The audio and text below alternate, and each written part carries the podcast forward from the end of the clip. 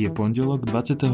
novembra a v mene týmu Euroatlantického centra vás vítame pri 4. novembrovom podcaste. Prinášame vám prehľad 5 správ zo zahraničia za uplynulý týždeň. Príjemné počúvanie dnešného vydania vám prajú Adam a Viktor. Prvý veľvyslanec USA vo Venezuele po 10 rokoch. USA vymenujú prvého veľvyslanca USA pre Venezuelu za posledných 10 rokov počas ktorých bolo medzi týmito dvoma krajinami napätie, čo vyústilo do postupného prerušenia diplomatických stykov. Oba národy si nevymenali veľvyslancov od roku 2010, keď sa vzťahy začali zhoršovať za vlády už zosnulého prezidenta Huga Chávesa. A tak počas tohto obdobia USA nemala na svojej ambasáde v Karakase žiadneho diplomata.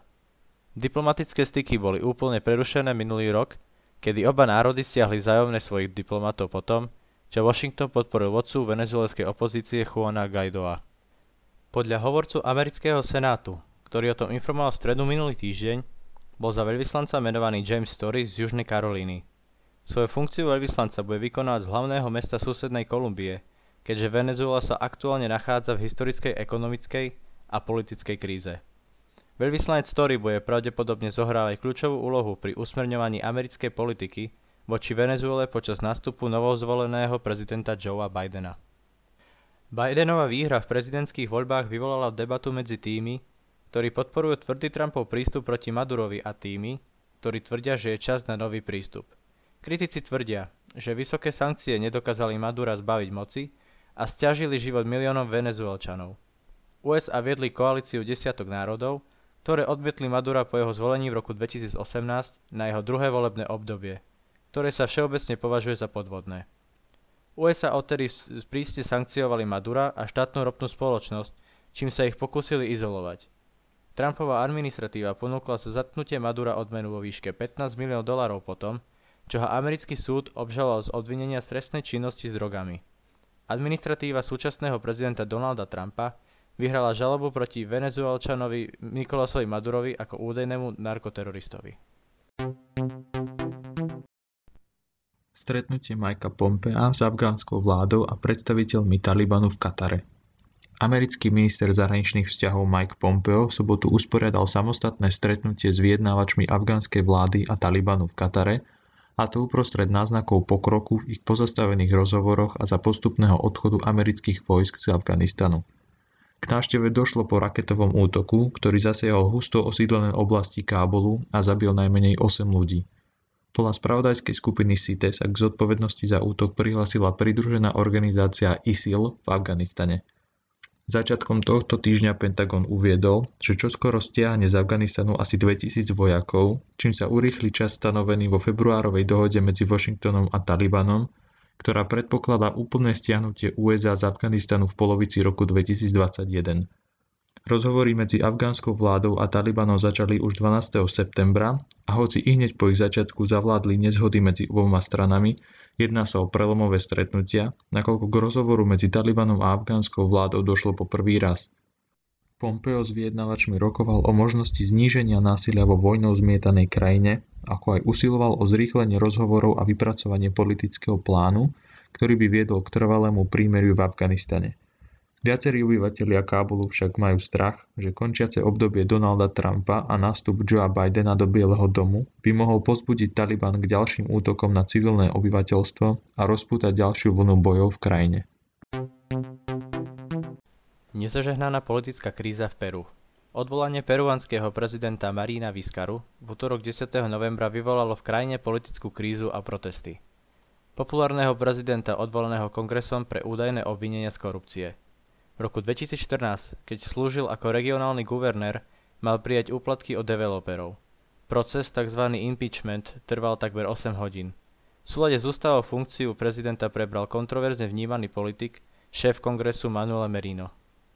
Merino však musel po 5 dňoch odstúpiť pod tlakom protestov proti Viskarovmu odvolaniu. Protesty boli jednými z najväčších, aké sa v Peru za uplynulé 10 ročia odohrali. Proti demonstrantom policia použila slzotvorný plyn, vodné delá a gumové projektily. Potičky, ale aj pokojné protesty v hlavnom meste Lima a iných peruánskych mestách zvyšovali nátlak na rozpotený kongres a novú Merinovú vládu. Situácia sa vyostrila potom, čo skupina demonstrantov začala do policajtov házať kamene a odpaľovať pyrotechniku. Zahynuli dvaja muži a desiatky účastníkov protestov utrpeli zranenia. Amnesty International, ako aj miestni predstavitelia OSN, policiu obvinili z neopravného násilia voči demonstrantom. Oznámenie o Merinovej demisii vyvolalo v uliciach Limy oslavy. V televíznom prejave k národu Merino vyzval Peruáncov k zjednoteniu a obnoveniu pokoja v krajine. Predtým však odmietol demisiu 13 ministrov, ktorí o ňu požiadali po správach o smrti demonstrantov. Neobsadený post hlavy štátu v útorok zaujal 76-ročný Francisco Sagasti z centristickej strany Morado, ktorý zložil prísahu na mimoriadnom zasadaní kongresu. Sagasti je politickým nováčikom, poslancom kongresu je do marca 2020. Koncenzuálneho politika by podľa pozorovateľov mohli akceptovať aj peruanci pobúrení odvolaním Viskaru. Riadny zvolený prezident by mal zísť volieb v apríli 2021.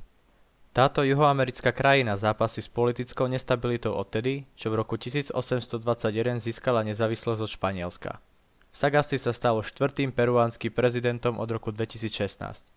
Podobne ako Vizcara skončil na poste hlavy štátu a jeho predchodca Pedro Kučinský. Bývalý bankár z Wall Street bol v roku 2018 nutený odstúpiť pod hrozbou impeachmentu v súvislosti s obvineniami z korupcie. Guatemalskí demonštranti počas protestov proti rozpočtu podpálili kongres. Stovky demonštrantov vtrhli na Guatemalský kongres a spálili čas budovy počas rastúcich demonštrácií proti prezidentovi Alejandrovi Ďamatejmu a zákonodárnemu zboru za schválenie rozpočtu, ktorý znížil výdavky na vzdelávanie a zdravotníctvo. K incidentu došlo v sobotu, keď asi 10 tisíc ľudí protestovalo pred Národným palácom v meste Guatemala proti korupcii a rozpočtu, o ktorom demonštranti tvrdia, že bol prerokovaný a schválený zákonodarcami v tajnosti, zatiaľ čo stredoamerická krajina bola zaujatá pandémiou COVID-19 a hurikánmi ETA a LOTA, ktoré priniesli prívalové dažde na veľkú časť Strednej Ameriky. Nespokojnosť s rozpočtom na rok 2021 rastla na sociálnych sieťach a vyústila počas piatkových demonštrácií.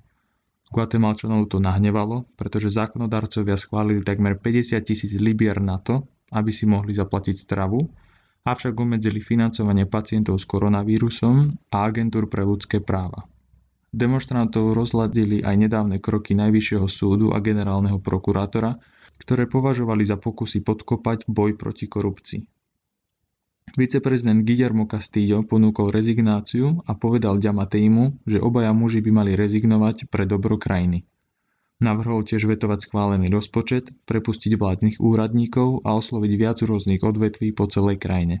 Ďamatei na tento návrh verejne neodpovedal a Castillo sa nestotožnil s reakciou prezidenta na jeho návrh. Castillo tak uviedol, že sám nerezignuje. Najmenej 70 ľudí zadržali počas nedelného protestu v Minsku proti prezidentovi Aleksandrovi Lukašenkovi. Z informáciou prišla ľudskoprávna organizácia Vyjasná. Do ulic opäť podľa médií vyšli 10 tisíce ľudí, ktorých sa policia snažila rozohnať použitím ohlušujúcich granátov. Demonstranti skandovali heslá a mávali vlajkami opozičných skupín. Silové zložky rozmiestnili v Minsku obrnené vozidlá a vodné dela. Najnovšie protesty rozputala smrť 31-ročného Bielorusa Ramana Bandarenku, ktorý zomrel minulý týždeň v nemocnici po útoku neznámych maskovaných mužov v Minsku. Opozícia z brutálneho útoku podozrieva bezpečnostné sily, Presné okolnosti však zatiaľ nie sú jasné. Európska únia v súvislosti s výsledkom volieb zavádza proti režimu Alexandra Lukašenka viaceré sankcie týkajúce sa jednotlivcov, inštitúcií, podnikateľov a firiem. Zároveň Európska únia neuznáva Lukašenka za legitímneho bieloruského prezidenta. Demonstrácie trvajú nepretržite už od volieb, v ktorých podľa oficiálnych výsledkov získal Lukašenko vyše 80% hlasov. Jeho superkou bola Sviatlana Cichanovská, ktorá sa v súčasnosti nachádza v Litve, odkiaľ vyjadruje demonstrantom podporu. Od volie bolo podľa ľudskoprávnych aktivistov zadržaných viac ako 17 tisíc ľudí, pričom tisíce z nich boli surovo zbytí. To by bolo pre dnešné vydanie všetko. Ďalšie informácie o Euroatlantickom centre nájdete v popise tohto podcastu a taktiež na našom Instagrame alebo Facebooku. Prajeme ešte príjemný deň a úspešný týždeň. Do počutia.